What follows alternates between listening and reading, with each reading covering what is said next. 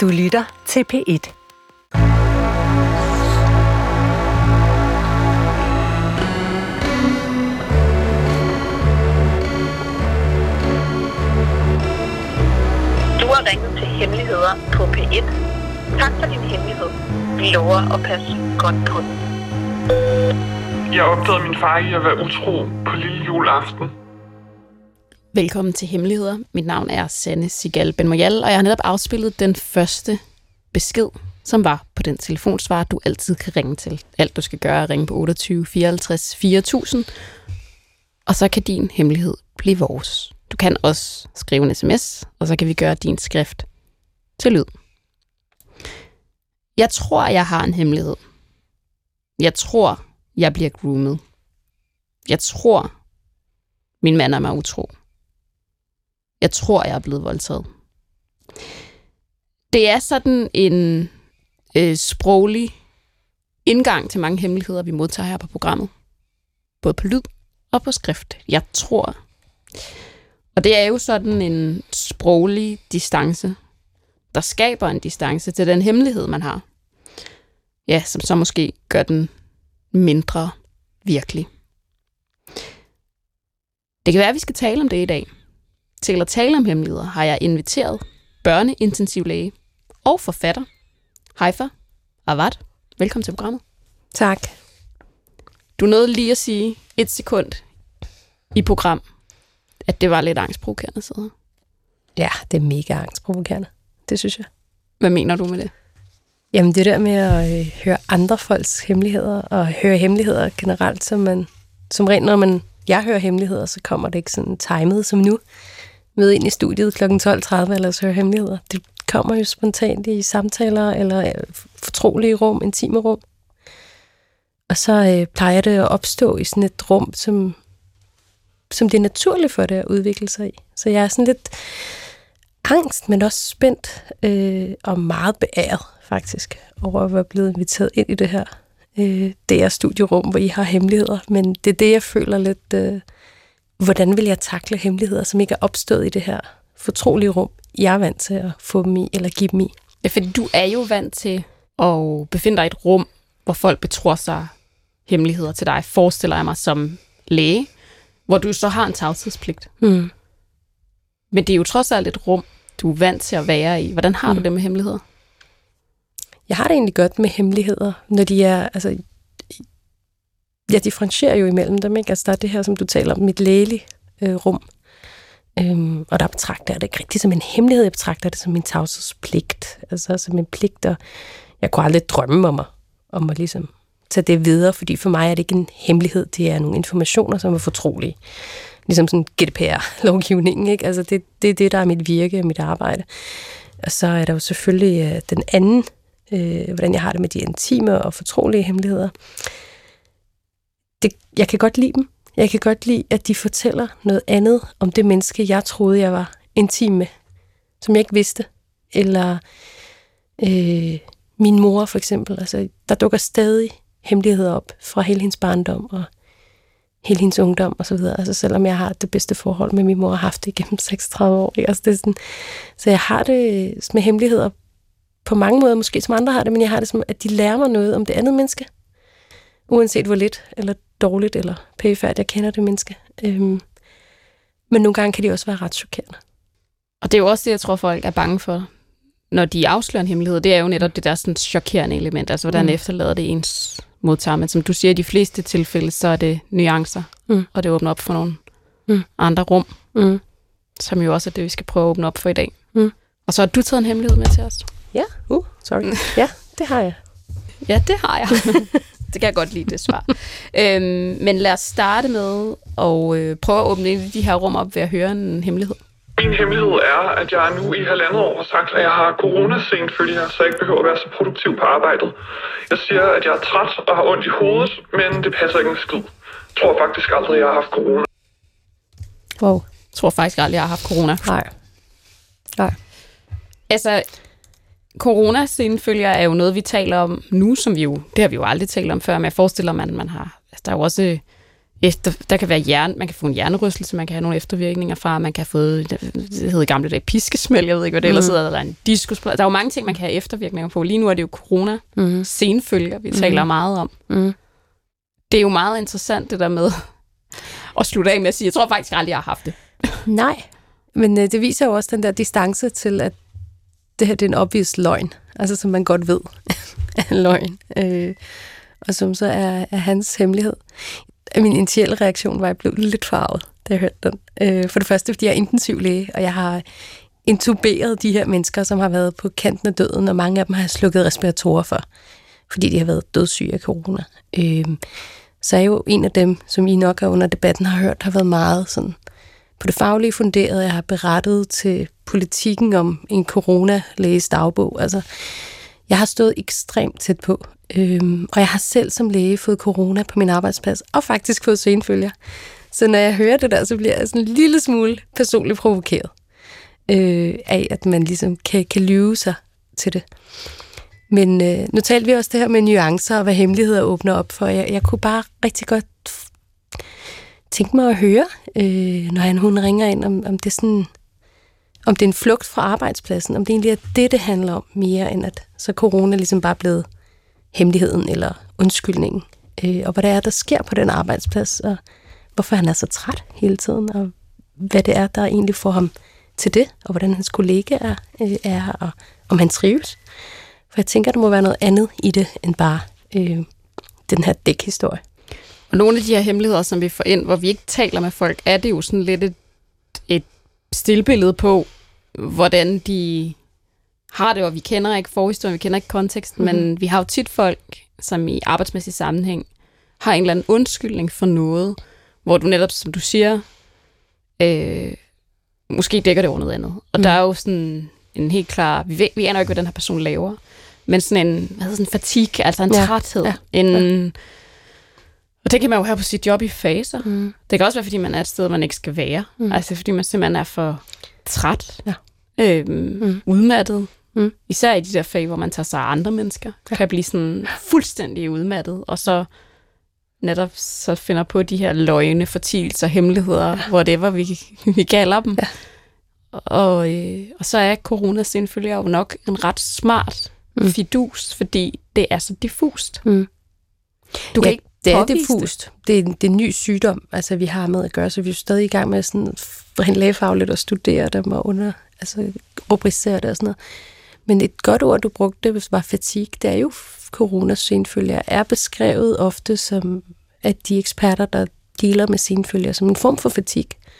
At man faktisk, øh, ligesom, i stedet for at slutte sin dag klokken fire og være træt, så slutter man sin dag klokken tolv og er mega træt klokken tolv, ikke? Hjernen kan ikke mere. Man har ligesom opbrugt sine reserver. Øhm, hvis ikke man har nogle andre, ligesom andre symptomer på det, så er fatigue et rigtig godt udtryk for de her senfølger, så han har jo fundet sig et godt skalkeskjul, hvis han virkelig er, er fatigue øh, på, på jobbet. Men jeg tror, det er vigtigt øh, at i den henseende nu corona bare lige, den ramlede lige ind i mit verdensbillede. Men jeg tror, jeg, jeg tror, det handler om noget andet. Og jeg tror også, at man gerne må tage den snak med sig selv, og så sådan spørge sig selv, really search deeping, hvad er det, der sker her, og hvad skal der til, for jeg bliver glad? For øh, det føles som, det føles ikke som en stor ærgelse, når han siger, nej, jeg tror heller ikke, jeg har haft det. Altså, det føles som sådan, at måske... Nej, der er også et eller andet af det, der virker som sådan lidt en, en hån, altså sådan, ja. Jeg er ikke engang sikker på, at jeg har haft det. Nej, og det... måske også lidt disrespektfuldt over for sine kollegaer. Det var nok det, vi startede med at reagere på, fordi den der fatigue, tror jeg, at de fleste kan genkende, hvad enten er corona-relateret mm. eller ikke, mm. så er det jo en fatigue, der er svær at leve med. Mm. Fordi det er noget, vi alle sammen skal gøre hver dag, gå op og stå på arbejde, de fleste af os i hvert fald. Fuldstændig. Jeg tror, det kræver meget for nogle af os end andre at trække os op hver morgen. Lad os lige tage en, øh, en lille hemmelighed mere. Min hemmelighed er, at jeg bare nogle gange er rigtig træt af at høre på mine venner klynke. Altså over alting. Det, det kan være små ting, det kan være store ting. Og jeg har det bare hele tiden som om, at øhm, det er blevet værre med årene. Og det var nuttet for ti år siden, da vi var teenager, og nu er det bare ikke. altså noget, hvor jeg synes, at, øh, at jeg har fået super meget sympati for det længere. Og jeg kan ikke rigtig forstå det, fordi det er mine nærmeste venner, og jeg burde jo kunne føle med dem. Men jeg, jeg har det bare svært med det. Jeg synes, det er irriterende at høre på rigtig også. Og jeg vil virkelig ønske, at de kunne være bedre til at ligesom, tage hånd om deres problemer, i stedet for at gå direkte til klynke-mode, hvor det bare handler om at sådan, få lidt medvirk. Ja, og jeg synes jo, det er hemmeligt, fordi jeg ved jo godt, at jeg kan ikke sige det til mine venner, uden at blive sådan et røvhul. Fordi uh, der er en masse nuancer, og der er en masse faktorer, jeg er udmærket klar over, som gør, at, at de, de er på den her måde. Og jeg har jo kendt dem så længe, at jeg forstår, hvorfor de gør det. Jeg synes bare, det er pisse irriterende. Tak for, at I lyttede. Ja, altså, overskriften er jo klynkende venner. Altså, at man har nogle venner, man synes øh, i virkeligheden burde tage sig sammen. I citationstegn, øh, at måske var det, jeg tror, det var cute en gang, og ligesom måske dyrke den her, nu siger jeg, velsmerts. Det er i hvert fald noget, jeg kan genkende fra mine unge dage. Men at på et eller andet tidspunkt, så har man egentlig lyst til at øh, sige kollektivt, så stopper det. Ja. Og derfor er det en hemmelighed, fordi det kan man jo ikke... Hvis man er enig om, at det her, det er tonen i en, i en vennegruppe, og som personen også siger, der er jo alle mulige ting, der spiller ind, angst og alle mulige andre ting, så er det jo svært at vende sådan en, måske eventuel dynamik, mm. der kan være i sådan en gruppe. Mm. Vi former os alle sammen efter vores venner, ikke? Og man former sig efter de her implicite øh, måder at omgås hinanden på. Og vi kender det jo selv også, tror jeg, at når man skifter vennegrupper, så er der jo forskellige former at være sammen på.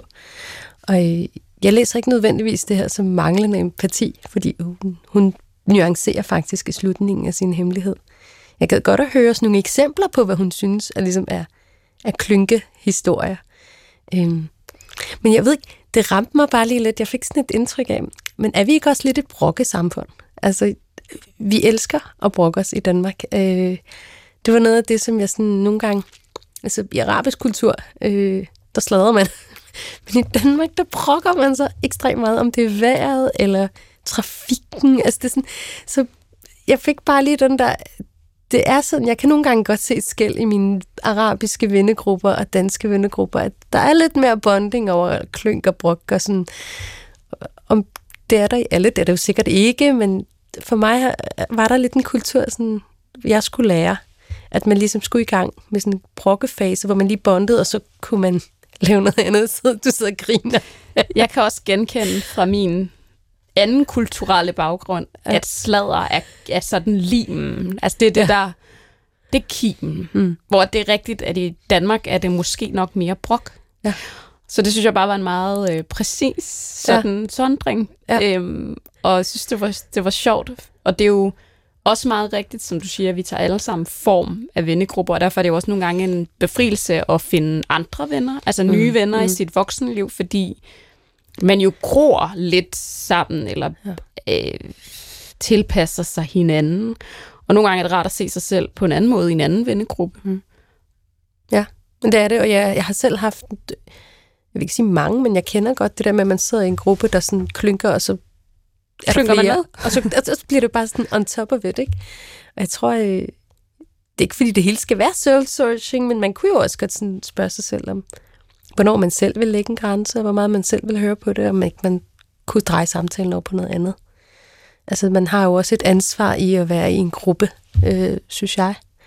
Øhm, og ofte også, når jeg er i mine arabiske slædergrupper eller danske, så man kan altid godt være med til at påvirke en dynamik, eller tage det på sig og forsøge at påvirke en dynamik, fordi ligesom andre former en med klynk eller brok eller slad, så kan man jo også godt forme den gruppe, øh, og man er en god del øh, af det. Jeg forstår godt, det er en hemmelighed, men det, man kan jo bare sige til andre, I klynker og løser jeres problemer. Men jeg synes, hun på den måde, hun beskrev det, jeg fik et indtryk af et ret sådan, empatisk menneske alligevel, der godt kunne se, at, at man ikke bare lige kunne sige det, så jeg tror, hun godt kunne måske finde en vej rundt om. Jeg tænker også, at i de grupper, hvor alting altid er mm. perfekte historier, ja, altså ja. De gode, så kunne man jo indføre at sige, ved du hvad, øh, når vi er i den her gruppe, så fortæller alle lige en, en dårlig ting. Ja. Og omvendt kunne man måske også sige, i den her gruppe, hvor vi, hvor vi er sammen om at klynke, og det kan jeg rigtig godt lide, den åbenhed, ja, ja, synes jeg er ja. Super dejlig, der fortæller vi lige en god historie. Ja. par og gange. Også bare det at sætte ord på det. I den her gruppe, for vi altid klynker, ikke? Altså, man kan godt sige det sådan lidt charmerende og lidt sådan... Man kan i hvert fald prøve. Prøve, og så sige... I øvrigt klynker jeg også selv.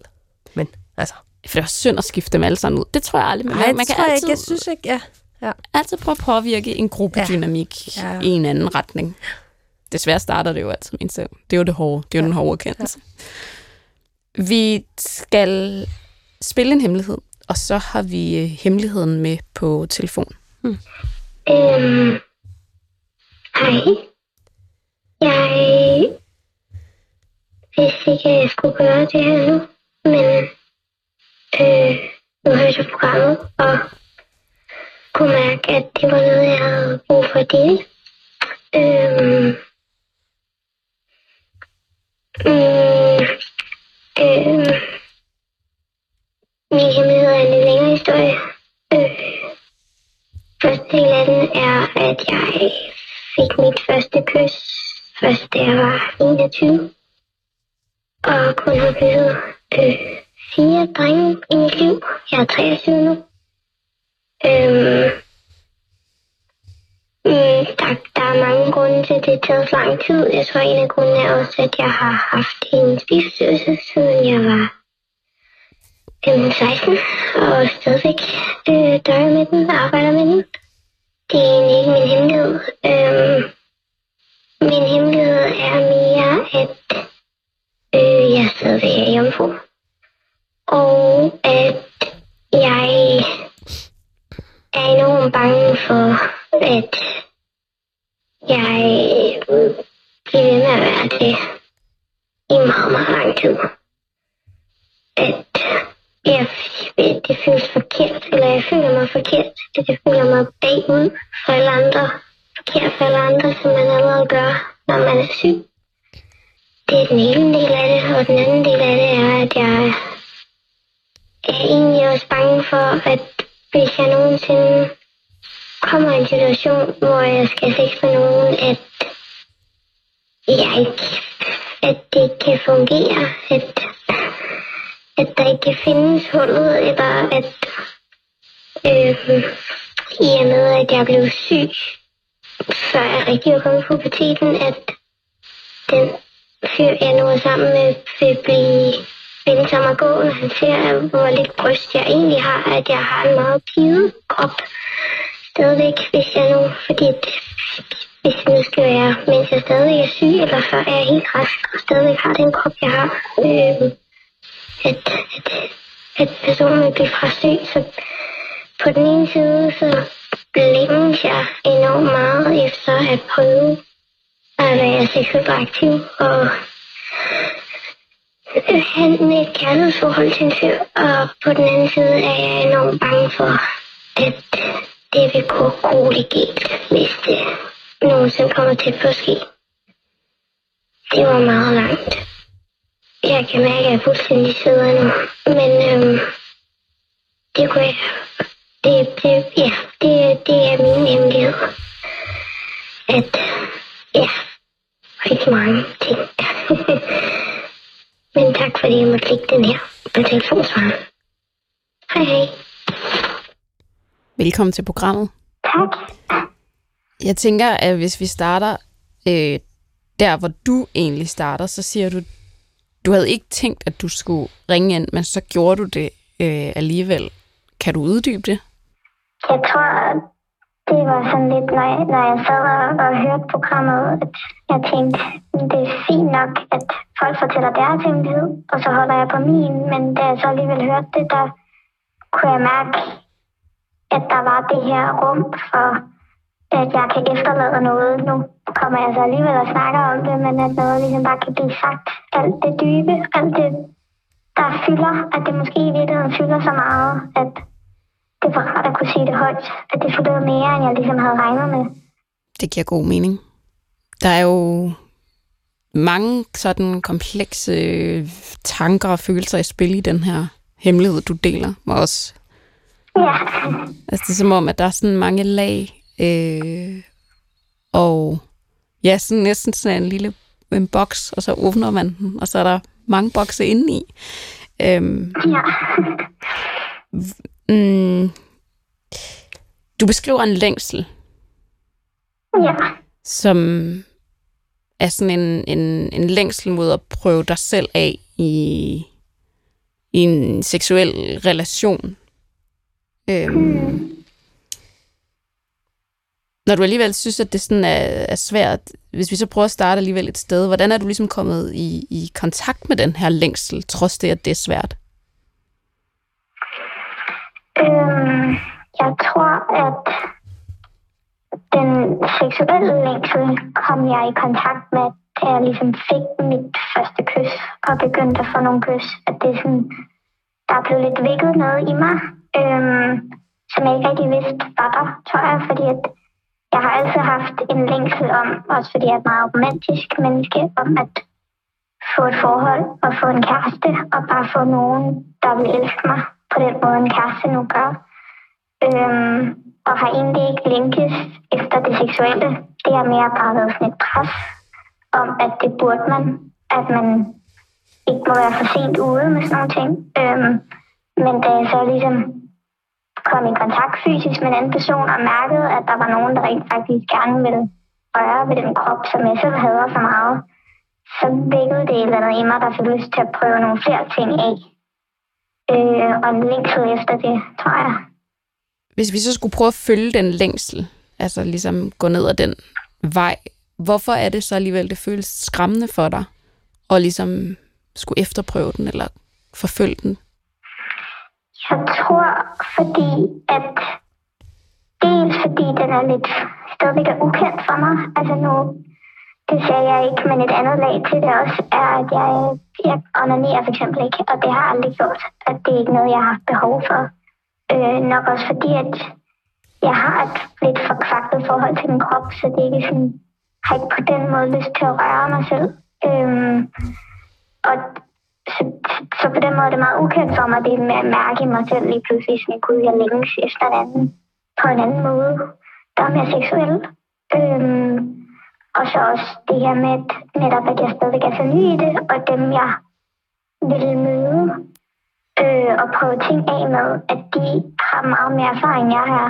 Så jeg er bange for ligesom at fremstå dum, eller forkert, eller gøre noget forkert, eller ikke leve op til de ting, de tænker, eller være nødt til at skulle blotte mig selv, og ligesom sige, at jeg kan ikke finde ud af det her, fordi jeg ikke har prøvet det før, og det er sådan, det er meget sårbart. Øhm, og man er generelt i en ret sårbar situation, når man kommer til en time, man er. Hej, jeg hedder Haifaa Avar. Jeg vil bare lige sige tak øhm, for at øh, dele din hemmelighed her. Øhm, og øh, jeg er lidt nysgerrig. Er det okay at stille et spørgsmål? Ja, selvfølgelig. Ja. Du, du havde, altså, du har haft nogle forhold nu, eller hvordan? Øh, nej, jeg har, jeg har kun prøvet at kysse nogle fyre og, og sådan.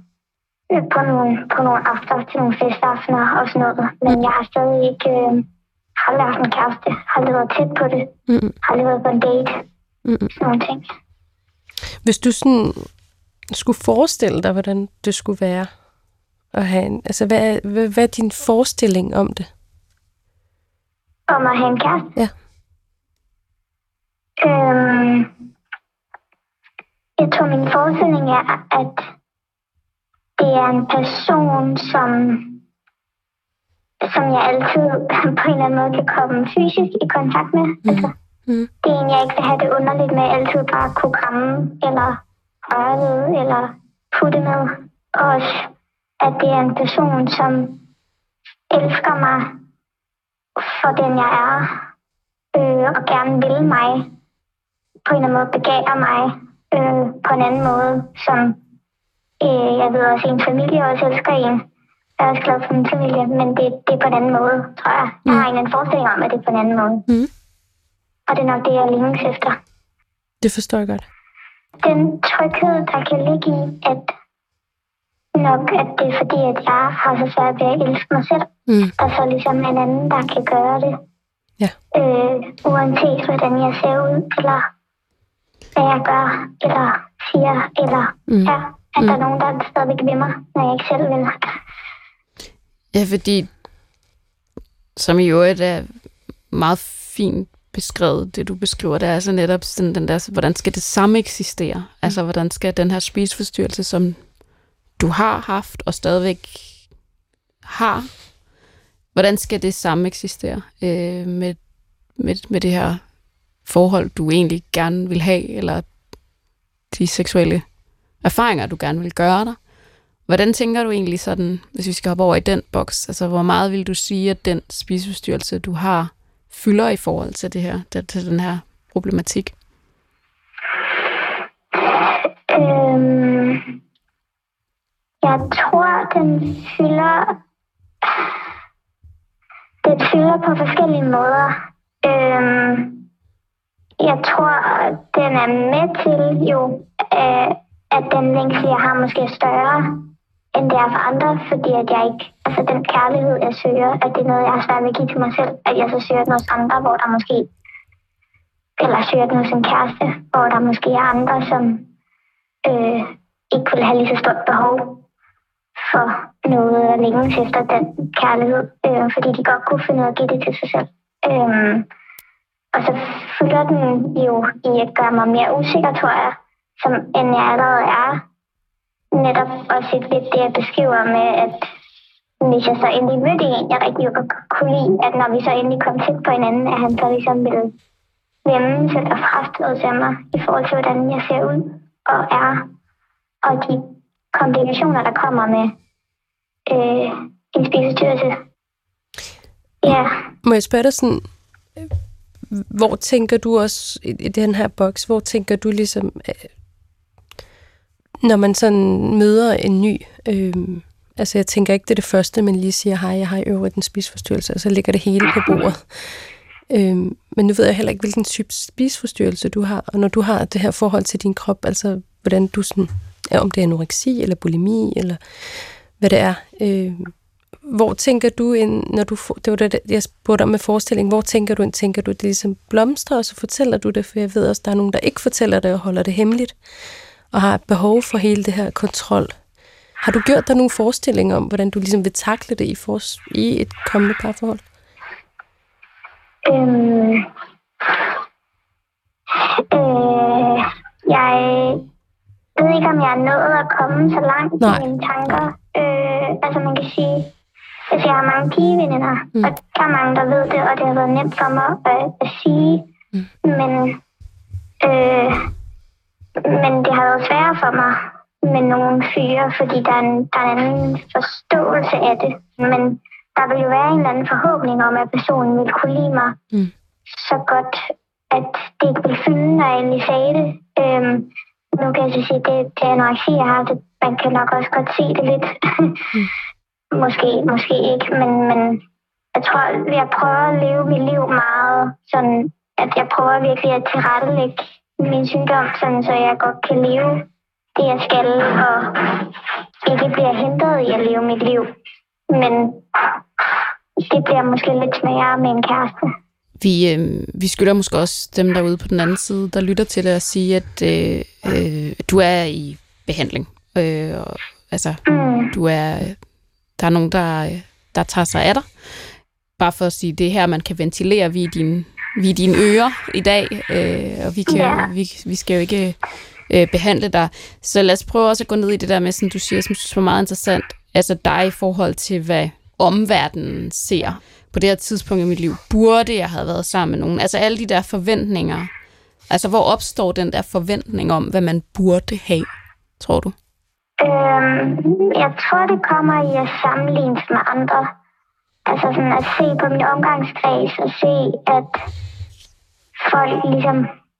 Altså hvis man har en vennegruppe, jeg har en vennegruppe af fem tætte veninder, at det er sådan... Om så har den ene fået første kys, om så fik den næste også, og den næste, og man føler bare, at man kommer længere og længere bagud i det. Det er jo ikke et kapløb, men det føles det jo lidt som om, at man skal være med på beatet og have samme forståelse som de andre. Af en forståelsesramme, den, den vokser jo mere man prøver. Og når man er til fester, jamen, så leger man, jeg har aldrig, og det handler om at have prøvet mest. At det er det, der er sjovest i virkeligheden. Så det er lidt, der er sådan nogle forventninger, der ligger i de ting, vi laver med hinanden i festligt sammenhæng, eller... at man kan komme til at sammenligne sig enormt meget med sin omgangskreds, dermed føle sig anderledes, eller føler man ikke følger med de andre på en eller anden måde i sin udvikling. Er der noget i dig, når du sidder der i den der, jeg har aldrig leget, ved jeg i øvrigt er for gammel til, at jeg nogensinde har leget, og det er jeg faktisk oprigtigt glad for, for det lyder hårdt. Det er en sådan hård leg, mm. føler jeg. Øhm, er der så noget i dig, der også har lidt lyst til bare at ja, bare afsløre hele hemmeligheden? Altså, øhm, der ligger jo tit indbygget i sådan en hemmelighed, at man egentlig også har lyst til at sige det. Altså, man har lyst til at holde det skjult, men man har også lidt lyst til at sige det. Er der noget i dig, der bare får lyst til at sige sådan, jeg har aldrig, jeg har aldrig det, jeg har aldrig det, jeg har aldrig det? Mm, nogle gange, måske, kan man godt. Altså, jeg tror, nogle gange lyver jeg også en lille smule. Det tror jeg næsten alle har gjort i det spil. Øhm, det lover jeg, der alle har gjort i det spil. Jeg tror, nogle gange har jeg lidt, står jeg i hvert fald ved, måske det der med, at jeg er jomfru, men, men og ligesom sådan lidt, ved jeg ikke, spiller sådan lidt, øh, ja, sådan lidt træls over det, eller sådan lidt øve, eller sur numse, eller ja, øh, hvis man må sige det. Også fordi jeg gør det som regel med venner, så på den måde er det nem, er nemmere at være ærligt. Altså mange godt ved, at det er nogen, nogen, altså de ved ikke alt. Man ved mange af de ting, der døjer med, og ved, at det er noget, der fylder, men ikke hvor meget det fylder. Så man kan godt lidt få lyst til at råbe sådan, okay, ikke kommer til mig, men altså sådan, jeg er bagud på alle de her ting. Jeg har ikke prøvet noget, og jeg vil bare så gerne prøve det. Men jeg føler, at løbet er ved at være kørt for mig. Det gode ved det, det er, at løbet er på ingen måde kørt, og du er treogtyve, og det er det yngste, jeg nogensinde har hørt. Eller det er i hvert fald meget ungt. Sidder her, Haifaa og jeg sidder herinde i studiet og er meget ældre. Løbet er langt fra kørt. Og, og med, altså undskyld, med, med forbehold for at lede virkelig som en boomer, som seksogtredive-årig. Altså jeg, jeg mistede min møde om, da jeg var fireogtyve, og det var sgu ikke særlig fedt. Det var en mm. oplevelse, jeg stadig ikke sådan fortryder, men det var fandme ikke. Altså, hvis jeg kunne vente til syvogtyve og få en bedre oplevelse, så havde jeg sgu gjort det. Og det handler sgu ikke om spiseforstyrrelse. Det handler altså om bare, at man havnede i forkert selskab, eller troede, man var kærester, og det var man ikke. Øhm, mm. Hvad jeg, tænker du egentlig, når Haifaa siger det? Jeg tænker, at jeg godt kan forstå det, også fordi at sammenlignet med mine veninder, er der også den, der har haft det bedste første kys. Hvilket jo også sætter tingene i perspektiv. Mm. Det siger jeg sgu ikke så lidt. Nej.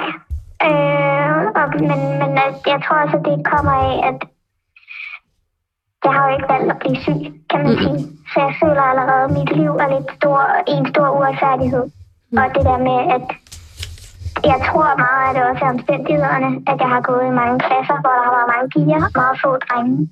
Og jeg har, ikke, jeg har ikke været tæt med folk på den måde. Men så er det sådan lidt, okay, kunne livet ikke bare give mig det? Mm. Kunne livet ikke bare give mig drømmemanden, der kunne komme ridende på en hest i morgen? Øh, jeg tror måske også, det er det, der ligger i det, fordi jeg kan sagtens forstå det, Haifaa siger. Og synes også, det, det lyder jo logisk bedre, end at miste sin mødom, når man er atten i en brandert. Altså sådan, øh, at så miste når man er syvogtyve på en god måde. Det er fordi, jeg kan godt relatere til det der med, at du føler dig bagud, for det følte jeg virkelig også dengang. Du har din, din sygdom og din spiseforstyrrelse, men jeg havde bare min anden kulturelle baggrund, og det er jo noget helt andet at sige. Men, mm. øhm, og jeg kan ikke sammenligne det, men der er bare en snert, som jeg godt kan forstå, at du føler mm. det der med, at du er bagud, og du er bange for at være i det her stadie i rigtig, rigtig lang tid, og mm. du har svært ved at træde ind i et intimt rum. Og det er ikke nødvendigvis, det bliver nemmere, Øh, med alderen, også når du ligesom er mere bevidst og kan sætte flere ord omkring det. Men jeg tror også, du selv nævnte det her med, at man skal kunne lide sig selv, når man skal venture ud i det andet.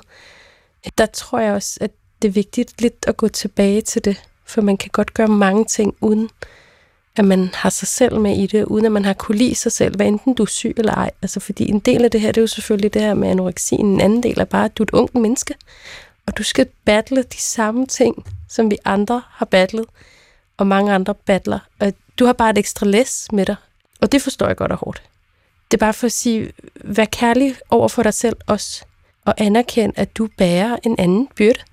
Og det tror jeg også, du gør. Men den her ømhed, man også nogle gange glemmer, når man hele tiden skal måle sig med alle de andre, der er i spillet, ikke? Altså, de bærer sgu ikke det samme som dig. Nej. Men det var meget dejligt, at du fortalte os, hvor meget det fylder. Mm. Og det var fint, og det var virkelig sårbart, mm. at du lige ventilerede sammen med os. Tak fordi jeg kunne have måttet. Tak fordi du vil, og jeg bare siger, at jeg også bare bliver rørt, for jeg kan virkelig godt øh, fornemme dit dilemma øh, og de følelser, du har. Og jeg håber også, at, at det går godt for dig. Vi ønsker dig øh, al held og lykke. Tak. Nu kommer mit lidt lægelige kasket på, ikke? For jeg har brug for at tømme, tømme, altså, sådan, tømme mine følelser, så nu tager jeg lægekasketten på. Nu ventilerer du. Der er jo folk, som, er spis, som har spiseforstyrrelser, både aktive og slukkede spiseforstyrrelser, som er i parforhold. Og der er jo mænd, der øh, er mm, i forhold med kvinder, som har spiseforstyrrelser. Der er mænd, som har spiseforstyrrelser, som også altså, har det som en del af deres parforhold, og hvor ærlighed og intimitet vokser ud af, at man har et ekstra lag i sit forhold. Øhm, så det er ikke en, kun op ad bakke. Nogle gange er, er ting, som at man er alvorligt syg øh, og er et parforhold, eller øh, at man mister en forælder. Altså, det, der er jo nogle ting ved et parforhold, der er jo ikke kun statisk, romantisk, manden på en hvid hest. Det er jo også noget, der skal udvikle sig og blive dybere sammen, og man rammer nogle klinker og nogle noder på nogle helt andre måder, når man også oplever livskriser, er i livskriser, eller er i sygdomme øh, sammen i et parforhold. Og det, som er her, det er jo, at man skal finde den mand, eller den kvinde, eller hvem det nu er, som så kan holde en i hånden igennem de kriser. Det er jo ikke særligt, at man ligesom har en spiseforstyrrelse. Det er der mange, der har. Men det er jo særligt at kunne finde en, der kan tage hånd om en, og en spiseforstyrrelse, uden at fordømme en, og løbe skrigende bort.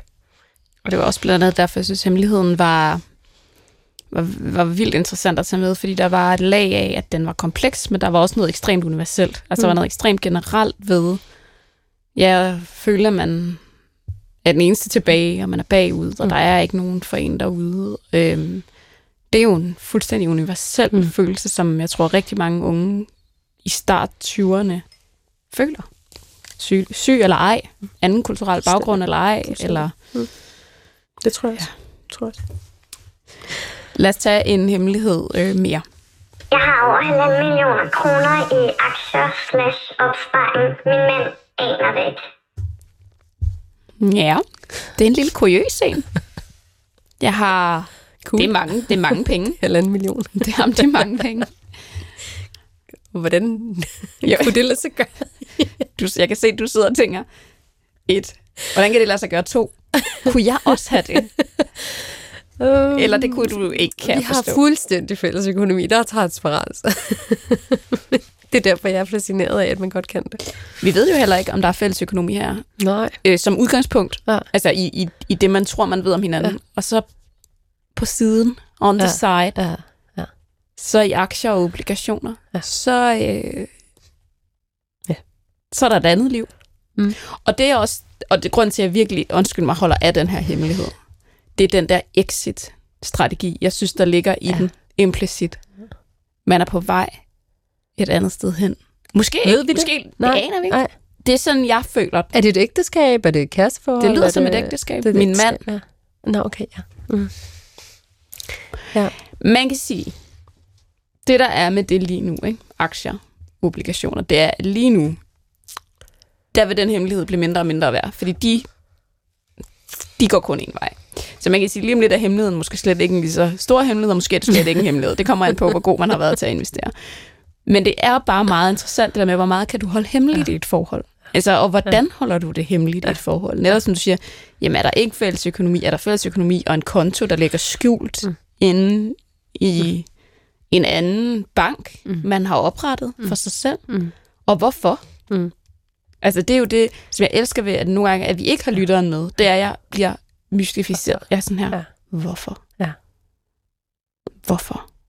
Hvad går det ud på? Det er det, store romaner er lavet af. Det er den her hemmelighed. Det tror jeg gerne. Jeg, jeg synes jo, det er fedt i øvrigt, at kvinder investerer i aktier, og at vi skal meget mere ind og markere os øh, på økonomi og feministisk økonomi og sådan noget. Det synes jeg bare go. Men der er jo det menneskelige, som du siger her. Hvad, er man på vej ud af et forhold? Er det bare sådan en lidt sådan selvstændighedstrang til, at det kan jeg godt, og det kan jeg godt alene, og det er bare noget, jeg kan? Det kunne det også godt være. Sagtens. Det kunne være, altså, det kunne være et feministisk statement. Jeg har en fornemmelse af, at det er... Det er noget andet. det, det er noget finder andet. Vi jo ikke ud af. Vi tager lige en hemmelighed, og så har vi lytterne med på telefon. Jeg har øhm, virkelig, virkelig svært ved at være på dagpenge, og jeg føler mig mere og mere syg for hver måned, der går, hvor jeg er på dagpenge. Jeg føler mig mere og mere dum, mere og mere inkompetent, og jeg er selvfølgelig glad for, at nogen gider betale for, at staten betaler for, at jeg kan være det, men, men jeg er også lidt bange for, at jeg ender med at glemme, hvem jeg er. Det er som om, at at man bliver fuldstændig identitetsløs, når man er det, og det graver mig virkelig ned i et hul. Og jeg prøver at lade som om, at alting er fint, og jeg prøver at holde hovedet højt og holde min værdighed, men det er virkelig, virkelig skræmmende. Velkommen. Tak. Det er en hemmelighed, vi aldrig har haft før i programmet, og det synes jeg alligevel også er interessant, fordi vi har haft meget. Du siger, at du prøver at lade, som om alting er fint, men egentlig kan man jo så spørge over for hvem? Det er et ret godt spørgsmål. Det, det er lidt sjovt, at vi ikke har haft hemmeligheden før. Jeg havde egentlig troet, at der var mange, der havde det sådan. Øhm, det kan også være, der er det, men vi snakker jo ikke om det, fordi at øh, vi gerne vil have et job. Så jeg tror tit, at... Øh, Dem, jeg holder det hemmeligt over for, det er jo så nok, hvis folk spørger, hvad laver du? Så siger jeg, at jeg lige er freelance, fordi jeg ikke magter at snakke om dagpenge. Øhm, og også fordi det føles som et nederlag, jeg har fundet et job endnu. Øh, så jeg lyver lidt over for folk, jeg ikke kender. Ikke over for sådan en familie ved det godt, at det er røvsygt øh, lige nu. Min kæreste ved det også godt, og mine venner ved det til dels. Men der er altså også noget med, at man hele tiden skal tale sig selv op, når man er på dagpenge, fordi man skal ud og øh, til de her jobsamtaler og sådan noget. Altså, måske gør man alt for at skjule, for noget, end man har det, for at kunne få et job. Jeg tror også, når jeg siger, at vi ikke har haft den før, så er det ikke fordi, at det ikke er en hemmelighed, folk bærer rundt på, men netop fordi, som du siger, at det er en, som folk øh, kan. Man kan godt skjule de her følelser. Altså, de er til at skjule, og så gør man det, fordi at det er jo, altså, det er jo det, man hele tiden får at vide. Man er det, man udstråler. Mm. Eller sådan det, jeg har selv været øh, på dagpenge. Yeah. Og øh, i vores branche, mediebranchen, der siger man jo tit, man er in between jobs, som er yeah, en, øh, en vending, som jo bare betyder, at man er arbejdsløs. Men det siger yeah. man ikke. Så jeg forstår øh, fuldstændig, hvor, hvor du står, og også den der følelse af, at, at det, der i virkeligheden er ved at ske, det er, at du er ved at udviske, ikke du, men systemet, sammen med dig jo så ombord, fordi du skal jo komme til møderne, er ved at udviske din identitet. Ja, præcis. Og så bliver man også set lidt på, nu var jeg set noget her i to dage siden, en fælles jobcenter, ikke sådan noget. Det der er, det er jo, at folk ser jo på dig, som et problem, der skal løses. Og det er en interessant position at være i. Altså, for eksempel blev det foreslået, at man skal søge ting uden for sin uddannelse. Og jeg ved jo godt, at de her mennesker ikke kender mig. Men jeg har jo arbejdet i kulturbranchen. Øh, og blev foreslået nu, at, øh, at jeg kunne jo også være regnskabsansvarlig. Øh, jeg kunne jo bare tage en videreuddannelse. Man behøvede ikke at søge inden for sit felt.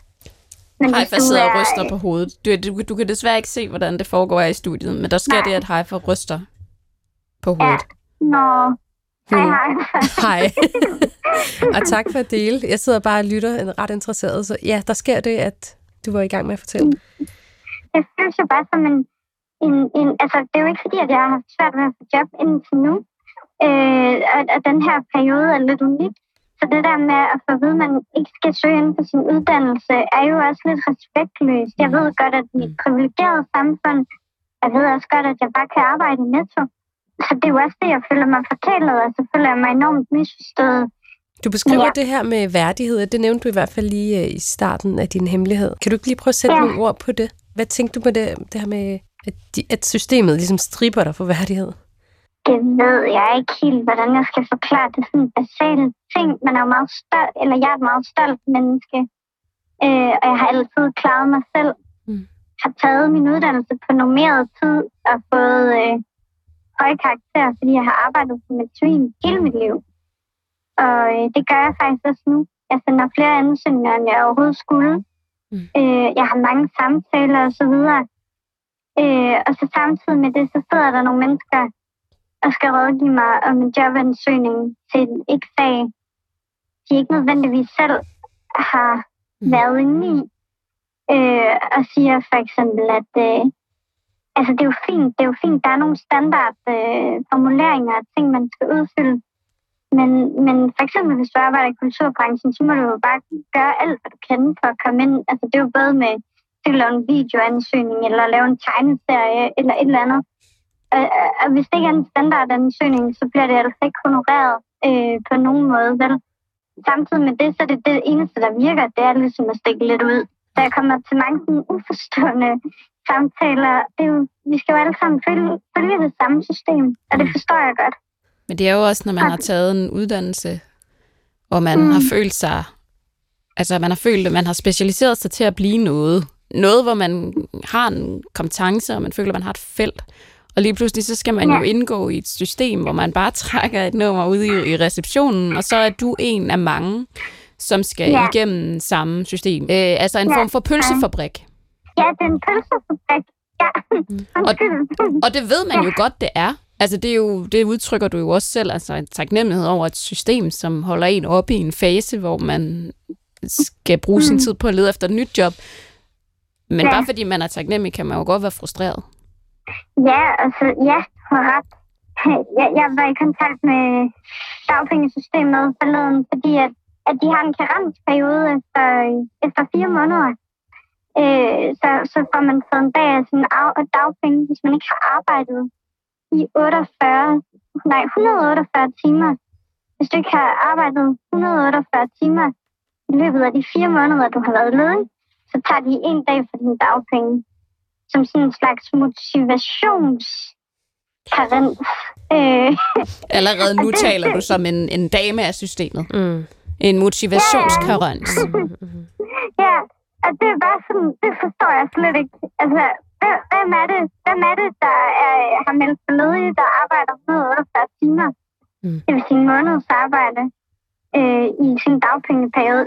I øvrigt er det umuligt. Altså, fordi at folk, de... Øh, de jo skal have en helvedesmæssig erklæring for, at du kan arbejde og være på supplerende dagpenge. Ikke? Så det er jo en interessant regel. Altså, og der er så mange af de der regler, der bare øh, gør, man føler sig som sådan en, ja, et dyr. Nu tager jeg det lige lidt op i helikopterplan, fordi der er mange associationer, jeg har, når du siger sådan nogle her ting. Det er selvfølgelig, altså jeg kan også godt forstå, at man føler, at det er en pølsefabrik, og nu skal man bare være taknemmelig, og selvfølgelig skal vi i arbejde og sådan noget. Men der er også ja. et eller andet systembrist i vores samfund, i den måde, vi taler om ledige på og arbejdsløse på. Der er en systembrist i vores, som ikke kun handler om din hemmelighed, men som også er den måde, vi har valgt at opbygge vores samfund på, ikke? Altså det her med, ja. at man jager Øh, folk øh, på dagpenge, eller at man ikke sådan har fundet mere øh, bedre veje end en pølsefabrik og, og motiverer et af verdens mest bedst uddannede befolkning på, altså end at man ja. lige skærer en dagpengedag fra. Og der er jo, jeg ser det lidt i min egen sundhedssektor, det her med, at folk kommer ind og er svært syge, så skal de bare være dybt taknemmelige for en sundhedssektor, som faktisk går på krykker, ikke? Og bare sådan, ja, vi ved ja. godt, at vi ikke lige kan brokke os og sådan noget. Og tusind tak, bare fordi der er en sygeplejerske på gangen, der kan tømme min urin. Jeg synes faktisk også, ja. vi skal kunne løfte det her systemkritik meget mere, fordi det er jo det, er jo det som dårlige systemer og dårlige indretninger af samfundet gør, det er, at folk som dig går rundt og har det dårligt. Og har det skidt, ja. og du sagde selv, du føler dig mere og mere syg for hver dag, og mere inkompetent og sådan noget. Det er jo ikke dig, der er mere og mere syg og mere inkompetent. Det er jo det system, vi har skabt, og som der politisk mm. bliver narter gjort noget ved lige nu. Og det, vi hører, det jeg hører dig sige, det er konsekvensen af det system på mennesker. Men jeg er også glad for, at du stiller dig frem og fortæller, hvordan det, det er inde i de her mm. systemer, som vi simpelthen bør gøre noget ved, helt strukturelt. Jeg har også, øh, tusind tak, jeg har også set mange venner gå ned på det, på skift. Mm. Fordi at man kun har, altså så siger de, tag alle kurserne, mm. Mm. Øh, dem der er derinde. Men de kurser, man kan tage, det er jo sådan noget elevatortale-kursus. Nogle af dem er sådan på søndag. Ja. Det vil jeg sige, de gør en indsats nu. Ja. Men du kan jo ikke tage et kursus hver dag og gå ud i verden som øh, dagpenge øh, ledig. Så, så, så mange af de der mennesker, jeg kender, de er jo, de er jo knækket sammen, mm. fordi de har en identitetskrise. De kommer fra et specialiseret felt, mm. og de har nogle kompetencer. Men når du har haft fem samtaler mm. på jobcenter, eller fem samtaler andre steder, så, så ender det med, at øh, altså, ja, du er et problem, der skal løses. Ikke? Ja. Vi har et dagpengesystem, som er problemet, der skal løses. Jeg synes ikke, det er dig. Nå, tak for det. Lad os også lige slutte af med at sige, at det er ikke en kritik mod de mennesker, du har mødt, og det er ikke en kritik mod det system, der er. Det er en, det er en meget større, som Haifaa siger, det er en meget større systemkritik, og det, du har ringet ind for at sige, er jo i virkeligheden, du har en hemmelighed, fordi du udadtil siger, du er okay, men at du faktisk indadtil har det svært ved at være en del af det her system, som, lad mig sige det sådan, som du sagde det, Haifaa, måske går på krykker. Ja. Så tak, fordi at du vil dele med os, hvordan du har det på indersiden. Og tak til jer begge to for at gøre et stort stykke arbejde inden for hver jeres felt. Jeg er meget stolt af at have snakket med jer. Tusind tak, fordi du ville dele det med os også. Tak. Ja, vi har været vidt omkring, men vi er nået til et punkt, hvor du skal fortælle os en hemmelighed. Jamen, jeg... Jeg har, jeg har funderet mellem to forskellige hemmeligheder. Mm-hmm. Jeg ved ikke, hvad er to forskellige karakterer? Ja, meget dybt forskellige karakterer. Jamen, det kan man jo næsten ikke sige, fordi nu fortæller du jo kun den ene. Ja, det men gør så kan det, folk jo sidde derude. Så kan de bare sidde og tænke, hvad den næste kunne være. Har du besluttet dig? Nej, ikke endnu. Tænkte du sådan, jeg vil lige høre, hvad de andre har? Ja, lidt. Ja, sådan en dårlig gæst, der ikke har lavet lektier. Jeg har lavet lektier, men jeg ved bare ikke, altså... Øh... Ej, for du er typen, der forbereder dig. Ja. Det ved jeg. Jeg tror, jeg tager den, som er lidt mere i ånden til de her dybe hemmeligheder, jeg synes, vi har haft. Og det er øh, noget om imposter-syndrom. Og det er noget, jeg tror, jeg har... Øh, ikke tror. Det er noget, jeg har haft tæt på livet og øh, lidt af. Øh, imposter-syndrom er jo det her, det her lille stemme i hovedet, der går rundt og siger, du er faktisk ikke så meget værd. Du kan egentlig ikke det, du kan. Jeg er bange for, at jeg en dag møder op på arbejde, og så har de fundet ud af, at jeg egentlig ikke har fuldført medicinstudiet, og jeg mangler en eller anden eksamen, og jeg faktisk ikke er en dygtig læge. Og jo mere jeg fandt ud af, at den hemmelighed gik jeg med i mange år øh, under hele medicinstudiet, og følte mig helt fejlkastet til at være der. Hvornår finder de ud af, at det her, det er ikke mig? Og blev læge, og klarede det jo faktisk rigtig, rigtig godt. Øh, jo mere begyndte jeg at øh, researche, hvor det her kom fra, og fandt ud af, at det var et helt syndromkompleks, og det slog mig sådan helt over hovedet, at jeg har kæmpet med det her i rigtig mange år, og ikke har tur ventilere det, især ikke i vores sektor. Øh, så nu, øh, nu gør jeg nærmest en dyd ud af at fortælle alle yngre læger, der kommer på min afdeling, og som jeg underviser og superviserer, at det er noget, som er, og hvis man har det lidt sådan, så skal man bare tale op om det. Og senere hen har jeg så fundet ud af, at det er især relateret til kvinder, i high-performance jobs, som jeg jo bestrider, øh, især kvinder med en etnisk baggrund, eller som ikke lige matcher ind i det samfund, som ellers jo spejler øh, magt på en bestemt måde, og viden på en bestemt måde, og hierarki på en bestemt måde. Og det gjorde sådan, at fordi jeg er sådan et handlende menneske, så gik jeg jo hen til min chef og græd på hans kontor og sagde, jeg tror, du en dag vil finde ud af, at jeg er et rigtig dårlig læge, og jeg slet ikke er på et værre her og sådan noget. Hvad, hvad skal jeg gøre ved det? Så sagde han, velkommen til... Du er nummer syv i den her uge, der har sat dig ned her hos os og fortalt om imposter-syndrom. Og vi skal bare være bedre til at tale om det på jobbet, fordi I alle sammen high performer. Den hemmelighed har jeg båret som en professionel hemmelighed, men også lidt altså en hemmelighed, som... Ja, du ved, vi har jo optrådt sammen, Sanne, også og sådan noget. Ofte, når jeg har været... Altså, for eksempel var vi sammen på Heartland, og efter det, så går min mand ud og tisser på herretoilettet og hører to mænd, der siger, hvorfor klappede de dog også af Haifaa på den scene så meget... Øh, hvad sagde hun? Var det bare, fordi hun var en brun kvinde og sagde de rette ting? Så fik jeg et kick af det der imposter-syndrom bagefter, som gjorde ret så ondt, at er det egentlig bare det? Kan jeg ikke noget egentlig? Og er jeg en facade og så videre? Men jeg tror, jeg har valgt den approach, at åbenhed og ærlighed omkring nogle af mine sårbare ting, som for eksempel det her med, at jeg nu tager mig af små babyer, som er dybt, dybt syge, øh, og jeg gør det godt, og alle kan se, at jeg gør det godt, og jeg har ligesom en track record og en C V, som jeg må kigge på, og så sige, at alle de her mennesker kan ikke have fejlbedømmer. Det var også en form for disrespekt over for dem, som har bedømmer, og som har bedømt, at jeg er god, at jeg ikke lytter til deres øh, validering af mig. Men jeg kan mærke nogle gange, så titter den frem. Den gør, at jeg kan føle mig mindre værd, og mindre entitled til at være i et bestemt rum og et magtrum, og gøre krav på det, jeg burde gøre krav på. Du har været igennem den her hemmelighed, altså du har tænkt mm. den igennem. Du har mm. arbejdet med den, og arbejdet imod Arbejder den. stadig med den. Mm. Øhm, mm. Det er en følelse, som jeg tror rigtig mange kan genkende. Jeg tror, at rigtig mange kvinder kan spejle sig i den. Det er ikke, fordi jeg siger, at man ikke kan, men jeg tror, rigtig mange kvinder kan spejle sig i den. Som du siger, så er der et andet lag, øh, anden etnisk baggrund. Altså, hvor meget har jeg ret til at være i det her rum, mm. og hvordan øh, opfatter folk mig i det her rum? Jo, det er ret at dele. Og jeg er også bare øh, i et stadie i mit liv, hvor sårbarhed ikke gør mig mere noget.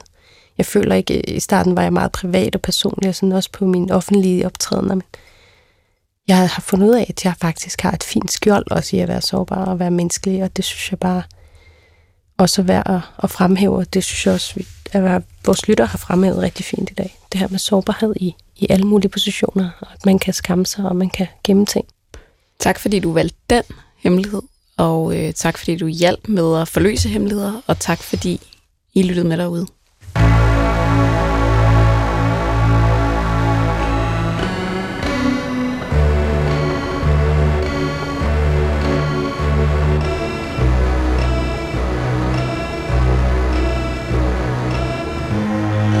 Du har ringet til Hemmeligheder på P et. Tak for din hemmelighed. Vi lover at passe godt på den. Gå på opdagelse i alle D R's podcast og radioprogrammer. I appen D R Lyd.